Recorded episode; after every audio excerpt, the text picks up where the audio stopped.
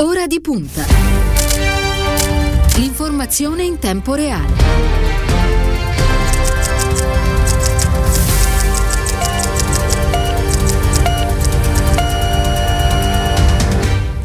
Buongiorno e ben ritrovati a Ora di Punta. Sono passati più di 8 anni da quel 13 marzo del 2013, da quando cioè José Maria Bergoglio ha assunto il nome di Francesco, Papa Francesco, il 266esimo pontefice della Chiesa Cattolica Romana. 8 anni sono pochissimi, un granello di sabbia in una clessidra ultramillenaria. Eppure, possiamo sostenere che in questi 8 anni si è aperta una grande, significativa e contrastata stagione di rinnovamento della Chiesa? Ne parliamo oggi con il professor Alberto Melloni, ordinario di Storia del Cristianesimo e delle Chiese presso l'Università di Modena-Reggio Emilia e segretario della Fondazione per le Scienze Religiose di Bologna, oltre che editorialista di Repubblica. Grazie per aver accettato il nostro invito e per averci raggiunto nello studio di Radio Immagina. Grazie a voi. Allora, professor Melloni, è così? La stagione di Francesco è già classificabile come la stagione del rinnovamento? C'era un grande teologo, il padre Chenou, che diceva che la vita della Chiesa è fatta di lunghissimi inverni interrotti da brevissime primavere. Quella di Papa Francesco è senz'altro una primavera della Chiesa, è una primavera conciliare. Papa Francesco è il primo Papa che è diventato prete dopo il Vaticano II e in un certo senso ne interpreta quelle che erano le movenze, le ambizioni, le istanze in un modo molto significativo, con una freschezza evangelica impressionante, e in una Chiesa, in un mondo totalmente disabituato al cristianesimo, spesso mimetizzato dietro degli opportunismi di carattere politico o dei sofismi di carattere etico. Questa sua freschezza emerge in un modo lampante. Al tempo stesso però i nodi istituzionali del cattolicesimo romano rimangono ancora in gran parte aperti. Francesco è stato eletto sulla base di 2 postulati sbagliati: la convinzione che i primi della Chiesa fossero tutti italiani e tutti curiali, e in realtà l'applicazione a questi 2 tipi di problemi non ha ancora espresso fino in fondo quella che è la grande sfida del cattolicesimo di oggi e di domani, cioè quello di essere una realtà globale nella quale molte culture, molte antropologie, molti modi d'essere si esprimono e trovano un punto di comunione in quella che è la fedeltà al Vangelo. I nodi istituzionali in cui tutto questo è governato da Roma sono in realtà abbastanza aperti e ancora fanno vedere da molti punti di vista, sono le cose che poi emergono periodicamente in questo o in quello scandalo, non hanno ancora trovato una soluzione soddisfacente. Quali sono le basi teologiche ed ecclesiologiche su cui si fonda la Chiesa di Francesco? Io credo che la cosa più importante dal punto di vista teologico, Francesco ha detto, sta nascosta in un numeretto dell'Evangelii Gaudium, la sua esortazione apostolica, diciamo così, programmatica, nella quale si dice che le conferenze episcopali godono di una certa autorità dottrinale. Capisco che la frase è di una noiosità assoluta, non ha nessuna capacità di suscitare entusiasmo, è anche un po' difficile da capire, però è la questione più centrale che lui ha posto in questo pontificato, perché da un lato c'è un'immagine della Chiesa, un modo di concepirsi e di concepire la Chiesa che l'immagina come una specie di grande multinazionale con un amministratore delegato vestito di bianco. Un universalismo nel quale devono venire da Roma impulsi di ogni e qualsiasi sorta che diventano anche antagonisti volta a volta di carattere politico, di carattere dottrinale o di altra natura in giro per il mondo. E c'è un altro modo di concepire la Chiesa nel quale le conferenze episcopali, cioè quelle istanze nelle quali le chiese locali si rappresentano, sono portatrici di istanze che hanno dentro un'attesa di verità, non sono semplicemente adattamenti. Questa è la vera cosa, ma è una cosa molto difficile, tant'è che da 8 anni a questa parte sentiamo ripetere molto spesso la manfrina che il Papa non tocca la dottrina ma tocca la pastorale, come se la dottrina fosse una specie di obelisco piantato in mezzo alla piazza di San Pietro che non si può toccare, se no chissà cosa succede, e la pastorale fosse un modo di accontentare, di fare marketing dell'obelisco. La verità cristiana è una verità che cammina nel tempo, è una verità che riesce a parlare quando riesce e a dare un messaggio di salvezza quando ce l'ha, ed è su questo che la voce delle chiese locali si pone, con tutte le contraddizioni che non sono affatto comprimibili in poco spazio, ma che devono trovare lì la loro possibilità di esprimersi. Senta, per gli osservatori delle vicende vaticane in questo periodo si è notata, tra le altre cose, una determinazione non comune del Papa nel cercare di rimettere il mondo e le sue complessità, i fedeli ma anche i laici, al centro dell'azione della Chiesa. Se dovesse indicare i cardini della Chiesa di Francesco e di questo suo pontificato, quali evidenzierebbe innanzitutto? Ma per me la cosa che emerge di più è lo scarto fra una sua capacità di far sentire come autentico l'annuncio evangelico e quello che accade nelle chiese. Tutti quanti hanno visto durante la pandemia, quando c'erano queste omelie del mattino della messa trasmessa da Santa Marta del Papa, cose accadute. È stata un'esperienza in tempo stesso, come dire, entusiasmante e umiliante per i fedeli italiani, perché hanno misurato la differenza fra una predicazione cristiana e una pappardella più o meno noiosa. Naturalmente queste cose di Francesco hanno una contraddizione dentro, questa della predicazione in modo particolare, ma anche quella del modo di fare del ministero, il rapporto suo personale con la povertà. E cioè, da un lato mettono a nudo quelle che sono delle piaghe antiche della Chiesa, ma al tempo stesso non è che la soluzione sia quella di far finta che le piaghe non ci siano perché ce n'è uno che non le ha. Ma il problema è quello di mettere in moto quelle altre, e l'annuncio di un sinodo sulla sinodalità, che sarà tenuto nel corso del prossimo anno, rappresenta un modo di affrontare questo nodo istituzionale che ancora è rimasto irrisolto. A proposito di nodi, colpisce il filo riannodato di Francesco con il Concilio Vaticano II, contro i diversi, e si potrebbe aggiungere molteplici, tentativi di spezzare quel filo e di interrompere il flusso di quella che potremmo chiamare una linfa conciliare che innaffia la Chiesa di oggi. Eppure Papa Francesco non si ferma. Nell'udienza generale dello scorso 20 gennaio ha affermato, tra le altre cose, leggo testualmente: la radice di tante divisioni che ci sono attorno a noi è dentro di noi. Il Concilio Vaticano II afferma che gli squilibri di cui soffre il mondo si collegano con quel più profondo squilibrio che è radicato nel cuore dell'uomo, per cui soffre in se stesso una divisione, dalla quale provengono anche tante e così gravi discordie della società. Dunque la soluzione alle divisioni non è opporsi a qualcuno, poiché la discordia genera altra discordia. Il vero rimedio comincia dal chiedere a Dio la pace, la riconciliazione e l'unità. Un invito al dialogo, alla ricerca dell'altro, ad evitare ripiegamenti di comodo, insomma. D'accordo? Certo che sì. Il Vaticano II di Francesco è un Vaticano II diverso da quelli dei suoi predecessori. Nella tradizione cattolico-romana c'è stata un'abitudine inveterata che è durata per decenni, nella quale, quando il Papa faceva un discorso, c'era qualcuno che era incaricato di grattugiare un po' di citazioni del Vaticano II sopra. E Papa Francesco non cita il Concilio praticamente mai, non ha con il Concilio questo rapporto nominalistico di fargli dire attraverso una citazione delle cose che gli sta a cuore rafforzare. Ha un rapporto diverso, ha un rapporto, come dire, vitale, e che non ha bisogno appunto di citarlo, ma ne coglie quelli che sono i nodi dinamici maggiori. Uno di questi, quello che leggeva adesso in questo pezzo di discorso recente, è uno di quelli importanti, perché stabilisce e postula che i grandi mali del mondo hanno un riflesso anche dentro la Chiesa. La Chiesa non è semplicemente, come si era atteggiata per tanto tempo in regime di modernità, una specie di autovelox messo lì a controllare quelle che sono le magagne morali del mondo contemporaneo, ma è in un certo senso la causa di quei dissensi che le sono più gravi, e di quelle discorde che sono più profonde e più pericolose. E dunque assume, anche rispetto a scenari normalmente insoliti del discorso religioso, delle relazioni internazionali per esempio, una posizione completamente diversa, che non è quella di usare delle parole di prudenza o delle parole più o meno sagge nell'affrontare questi conflitti, ma e cercare di domandarsi quello che è il proprio male rispetto a questo.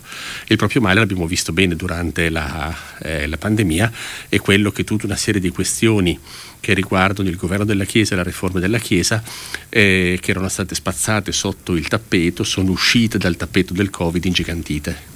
Senta, la pandemia, appunto l'ha citato, ha cambiato anche la Chiesa, e quel grande manifesto che è l'enciclica Fratelli Tutti offre una visione del mondo, un indirizzo, una strada da seguire per diventare migliori e per non tornare a essere la società e il mondo che eravamo prima. Ed è anche un documento che sottolinea il bisogno di pensare e di mettere sempre il noi prima dell'io. Detto semplificando, è questa la Chiesa di Francesco e della sua collocazione a schiena dritta, può aprirsi, confrontarsi, incontrare con quella forte aspirazione al dialogo ecumenico e interreligioso. In questo senso assume probabilmente particolare importanza anche quell'invito perentorio alla Conferenza Episcopale Italiana. La Chiesa italiana deve avere un suo sinodo. Che cos'è il sinodo per la Chiesa italiana? Detto in un altro modo, cosa vuole il Papa dai suoi cardinali, dai suoi vescovi, dalla Chiesa italiana, chiedendo perentoriamente il primo evento conciliare della storia della Chiesa italiana? Ma Fratelli Tutti è senz'altro un'enciclica che ha suscitato molte attese, un'enciclica secondo me che è importante non per quello che dice sulla fraternità, perché la fraternità come tale è una categoria abbastanza scivolosa. Nella Bibbia la fraternità, il fratricidio e l'altare hanno la stessa data di nascita, le racconta tutte la Genesi nelle stesse tre righe, ma perché riprende una condanna aperta e diretta del possesso delle armi atomiche. Cioè non fa un discorso sulla fraternità di tipo, come dire, zuccheroso, no? Molto concreto, delle cose, ma pone un discrimine micidialmente complicato per tutti i paesi, quello del possesso delle armi atomiche, dato che tanti paesi ce l'hanno. E questo tipo di appello della fraternità è un appello che poi ha bisogno di risuonare dentro diverse chiese in un modo realistico, in un modo efficace, e in questo viene il discorso sul sinodo della Chiesa italiana. La Chiesa italiana non ha mai avuto un sinodo perché si è sempre concepita, dalla fine del potere temporale in poi, come una specie di grande ciambellone di salvataggio attorno al Papa. I vescovi italiani devono essere più fedeli degli altri al Papa, anche se non sempre lo sono, devono essere più leali al Papa, anche se non sempre lo sono, devono essere più papisti del Papa, anche se il Papa non è sempre così papista come sembra. Il Papa quello che chiede alla Chiesa italiana, di cui fa parte, perché il vescovo di Roma ne è primate nato, è quello di avviare un percorso sinodale, cioè non di fare dei convegni come era ai tempi del Cardinale Ruini e ancora prima questa trasformazione umana, in cui si domandava di vedere l'inveramento politico di quello che era il posizionamento dei cattolici, ma un sinodo con il quale riflettere sul modo in cui la Chiesa stessa vive, tenendo conto del fatto che oggi nel nostro paese la Chiesa cattolica è rimasto l'ultimo attore spalmato sull'intero corpo sociale e sull'intera estensione geografica del paese. Quando io voglio dare una misura, penso che sia abbastanza significativa, lo scalcinato clero italiano prima del Covid portava la domenica in chiesa 3 volte quelli che andavano all'articolo 18 di Cofferati, una volta sola, e quindi vuol dire che c'era ancora una capacità di mobilitazione che non era importante perché era elettoralmente manipolabile, perché più o meno gli elettori cattolici sono di centrodestra, di centrosinistra, di destra e di sinistra come il resto degli elettori, ma era importante perché rappresentava un modo per riuscire a capire cosa si agita della Chiesa e della società italiana. Un sinodo è esattamente questo, una stagione di ascolto, un camminare insieme che consenta di affrontare i problemi che ci sono e di individuare una soluzione comune. Quel giochino dell'io e del noi è anche un po' scivoloso, perché si presta a una lettura un po' facilona, per non dire populista. Il problema è quello di chi ha la priorità, cioè se la Chiesa è capace di mettersi all'altezza del più piccolo o no, perché in tutte le sfide che ci stanno davanti e che il Covid ha semplicemente ingigantito, il Covid non ha fatto granché, ha portato i problemi che stavano sul fondo del torrente a galla e ha cambiato la pendenza del torrente facendo andare le cose più veloci, ma è tutto rimasto come era. Il problema di oggi dell'eguaglianza di cui percepiamo in maniera più drammatica la mancanza, delle prospettive di cui percepiamo in maniera più drammatica la divaricazione. Questo è un problema in cui la Chiesa italiana ha qualcosa da dire, non perché abbia una terza via in tasca da proporre, ma perché ha un orecchio più grande come l'intero Paese. Senta, non possiamo eludere anche la voglia di confrontarsi della Chiesa di Francesco con le forme statuali. Prendiamo spunto dalla bellissima lettera alla Costituzione che l'arcivescovo di Bologna, Matteo Zuppi, ha scritto appunto alla nostra Carta fondamentale, riconoscendole il valore, per così dire, universale. E Zuppi si rivolge alla Costituzione utilizzando un colloquiale tu, sicuramente un artificio narrativo, ma più ancora un gesto d'amore politico, di riconoscimento pieno di una carta, una luce che dona speranza. E torniamo proprio al punto, cioè il bene di tutti, perché così ciascuno trova anche il suo, proprio come Fratelli Tutti e la Chiesa di Francesco. Perché i concetti di uguaglianza, salute, lavoro, scuola, famiglia, dignità avvicinano, oppure meglio dovrebbero avvicinare, per così dire, le due sponde del Tevere? Il tema politico è un tema centrale per il cattolicesimo per tre motivi che dico in maniera rapidissima e fumettistica. Primo problema è la grande cesura fascista che questo paese ha conosciuto, quella della guerra e del razzismo, quella della distruzione e della miseria. È stata una cesura nella quale il cattolicesimo romano ha mostrato una discreta incapacità di cogliere la gravità di quello che stava accadendo per tempo. E la Costituzione è la figlia di questo mea culpa. È la presa d'atto del fatto che i cattolici non potevano più essere semplicemente un pezzo dell'antiqualcosa, agitati da un anticomunismo semplificato, ma dovevano essere i protagonisti della costruzione di un paese in cui la democrazia fosse vera e autentica. Non tutti la pensavano così. I gesuiti erano favorevoli alla Costituzione di tipo franchista a quell'epoca. Quello che fecero i costituenti cattolici fu quella di portare invece la democrazia vera ed autentica. Nella lunga stagione dell'Italia repubblicana, arrivata fino alla fine della Repubblica dei Partiti, questa consapevolezza del valore della Costituzione si è di poco appannata. Quando nel 1996 Dossetti scese, diciamo così, dal monastero per schierarsi a difesa della Costituzione, del suo sviluppo, l'atteggiamento della Chiesa italiana non fu particolarmente favorevole.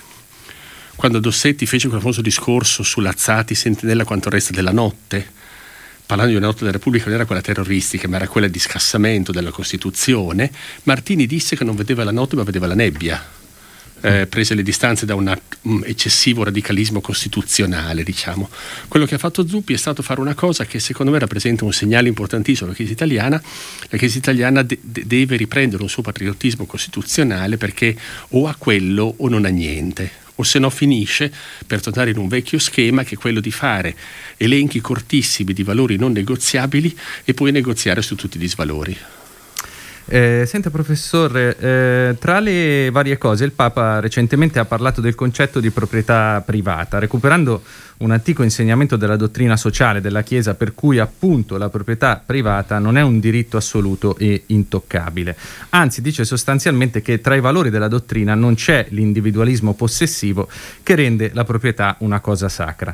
Secondo lei è una dimensione importante anche questa per riflettere sul concetto di bene comune, specialmente in un momento come questo? È importante perché noi quello che vediamo oggi appunto in questa accelerazione ed evidenziazione di quelle che erano le contraddizioni della nostra società di prima della pestilenza. Vediamo anche come gradi di disuguaglianza che prima venivano ritenuti tollerabili oggi vengono ritenuti più insopportabili, ma c'erano anche prima e le cause c'erano anche prima. E vediamo oggi una contraddizione che a me sembra la più plateale di tutte quante. Quando il professor Sabin scoprì il vaccino dell'antipolio, si rifiutò di brevettarlo, perché lui, figlio di sopravvissuti di Auschwitz, voleva che tanto quanti bambini erano morti per la cattiveria umana, i bambini si salvassero per l'intelligenza umana. In questo tempo qua, sulla questione del vaccino, non c'è stato nemmeno un accenno a questo. sono arrivati fuori tempo massimo gli appelli dei Nobel e degli ex primi ministri, che non mancano mai in queste circostanze, che sono belli ma che vanno fuori tempo massimo. L'idea che noi o vacciniamo il pianeta o ci riammaleremo tutti di qualche cosa è una cosa che mette alla prova il nostro senso non di solidarietà ma la nostra capacità di leggere la realtà del tempo. E in questo quello che Francesco sta facendo, dal mio punto di vista, non è, come dire, fare un aggiornamento della dottrina sociale, che non esiste più, perché la dottrina sociale era la risposta di un'ideologia cattolica al mondo delle ideologie, mettere sul piatto dove stavano gli oggetti delle altre ideologie un altro oggetto comparabile a quelli lì. In questo mondo post ideologico e post moderno il problema è quello della credibilità, e allora oggi la credibilità di chi difende interessi politici ed economici a scapito degli altri appare meno accettabile di quella di chi invece non difende altri interessi, ed è su questo che secondo me quella ripresa di Francesco, che è stata anche corredata da una boutade linguistica molto efficace, no? Non è comunismo ma è cristianesimo, la proprietà comune dei beni, pone un problema che riguarda l'estensione di questi beni comuni, perché il bene comune come tale non esiste. Nessuno è disposto ad accettare come bene proprio il bene di tutti, ma i beni invece comuni, quelli che dobbiamo condividere, perché sennò smettono di essere dei beni: l'ambiente, la pace e la cura dell'altro, così via. Queste sono cose che possono ancora dare dentro il contenuto delle fedi un risalto particolare, magari un risalto particolare. Professor Melloni, ci stiamo avviando verso la conclusione di questa nostra chiacchierata, però ho ancora due domande. La prima è un suo commento sulla visita, che noi evitiamo di utilizzare l'aggettivo storica per definirla, visto che è stato leggermente abusato. La visita in Iraq dello scorso mese di marzo e l'incontro molto importante con l'Ayatollah al-Sistani. Come si inserisce questa visita nella strategia di Bergoglio?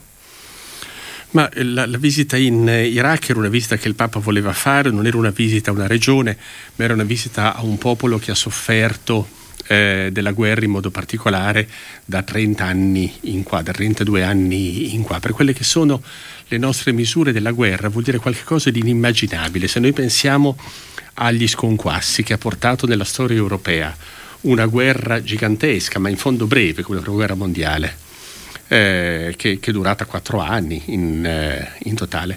Qui parliamo di una cosa di una magnitudo, diciamo così, bellica di 8 volte superiore.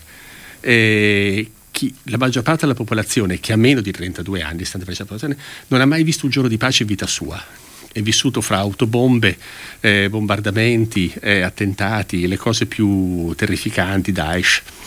Allora andare lì voleva dire una solidarietà verso questo tipo di persone e riaffermare una geografia del mondo diversa da quella che invece vediamo emergere oggi in maniera, se possibile, ancora più nitida durante la presidenza Biden.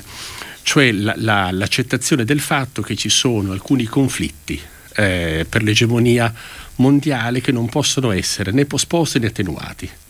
Quello con la Cina, quello con la Russia in modo particolare, e poi tutte quelle che sono le sequenze regionali nei quali paesi di dimensione inferiore, penso alla Turchia, esprimono anche loro un'ambizione egemonica fatta dello stesso tipo di sostanza, cioè una riduzione della quantità di libertà individuali e diritti umani interna in cambio di un'affermazione di potenza all'esterno. In questo il cattolicesimo romano rappresenta una forza importantissima, perché è l'unica realtà globale che sta a livello di quelli. Ha fatto un breve accenno al presidente Biden. Che rapporto c'è e ci sarà, secondo lei, tra Papa Francesco e il presidente Biden? Biden è il primo presidente cattolico dopo Kennedy. Il predecessore, che aveva tentato di candidarsi, era naufragato miseramente, perché si diceva che un cattolico non sarà mai un bravo presidente, perché se obbedisce al Papa disobbedisce alla Costituzione, se obbedisce alla Costituzione non è un bravo cattolico. E a questa cosa hanno creduto anche tanto i cattolici, e ancora oggi il Papa in persona ha fatto cessare qualche mese fa il lavoro di un comitato della conferenza episcopale che si domandava se, essendo Biden un sostenitore del pro-choice, cioè della legge di una legislazione non proibizionista in materia di interruzione di gravidanza, se per questo poteva ricevere la comunione in chiesa o no. Per cui è un rapporto il suo, che certo avrà anche dalla sua una comunanza di fede con Biden. Difficilmente dirà di lui quello che ha detto di Trump, chi fa muro non è cristiano, scatenando un conflitto con gli Stati Uniti di cui poi si sono viste anche in parte le conseguenze. Però il vero problema non sarà quello del rapporto personale fra il Papa e Biden, che sarà certo più facile e più sorridente di quello con Trump, ma quello del modo in cui il cattolicesimo americano, in cui c'è una componente conservatrice antibergogliana piuttosto pronunciata, potrà essere invece un fattore di costruzione di una visione del mondo in cui la proprietà della pace non sia un'utopia. Veniamo all'attenzione di Francesco per il ruolo delle donne nella Chiesa. È un punto fermo, ma anche molto contrastato, del pontificato di Bergoglio. La domanda è, anche sul ruolo delle donne nella Chiesa Bergoglio non si fermerà? No, sul ruolo delle donne non è mai incominciato, per essere precisi, perché il papato romano è capacissimo di fare, come dire, un discorso paternalista nei confronti delle donne. Di esaltazione, questa specie di mistica del valore femminile e così via. E il problema è un problema molto più profondo e con una radice teologica molto sostanziale. Nel cristianesimo, pur essendo nato in una cultura patriarcale, in una cultura della discriminazione di genere molto pronunciata, non c'è mai stata nessuna esitazione sul fatto che le donne dovessero ricevere il battesimo come i maschi. E non c'è mai stata esitazione dal punto di vista logico sul fatto che il corpo maschile circonciso di Gesù ha rappresentato una fonte di salvezza per tutti gli esseri umani, maschi o femmine che fossero. Allora, tirare le conseguenze di questo non vuol dire semplicemente vestire da prete delle battezzate al posto di vestire da prete dei battezzati, vuol dire immaginare di essere un fattore attivo di costruzione di un'eguaglianza di genere che tende a ritenere quelli che sono i frutti dell'odio, della discriminazione, del peccato come dei frutti che possono essere combattuti con le armi spirituali. Ed è su questo che mi sembra siamo ancora ben lontani dall'inizio. Professor Melloni, per chiudere questo nostro viaggio nella Chiesa di Francesco, riprenderei l'introduzione che abbiamo fatto e le chiederei questo. Francesco ce la farà a rinnovare la Chiesa? Ma guarda, nel testamento di Francesco d'Assisi si dice che ci sono due cose. Si dice che c'è la forma della Santa Chiesa romana che lui venera, e c'è perché è quella che dà l'Eucarestia, e poi c'è la forma del Santo Vangelo che è quella che lui prende per sé. Lo sforzo di Francesco, Papa, è stato quello di far diventare la forma del Santo Vangelo la forma della Chiesa romana. Qualunque cosa accada, è evidente che è un'esperienza sua, nella quale c'è voluta la sua storia, la sua vita per ottenere tutto questo, e dopo la quale il problema rimarrà intatto, quello di una ripresa di istituzioni di governo, di mediazioni istituzionali che oggi sono molto attenuate, una diffidenza maggiore verso il giustizialismo e la costruzione di una macchina di governo che con la sua corporeità istituzionale sta nel contesto delle chiese, nel concerto delle chiese, come la caratteristica più propria della Chiesa latina, e quella che forse però può servire anche alle altre chiese. Grazie mille a professor Alberto Melloni, ordinario di storia del cristianesimo e delle chiese presso l'Università di Modena Reggio Emilia. Grazie per essere stato con noi e per averci aiutato a capire nel profondo la Chiesa di Francesco. Ora di punta torna dopo una breve pausa, a tra poco con Stefano Cagelli.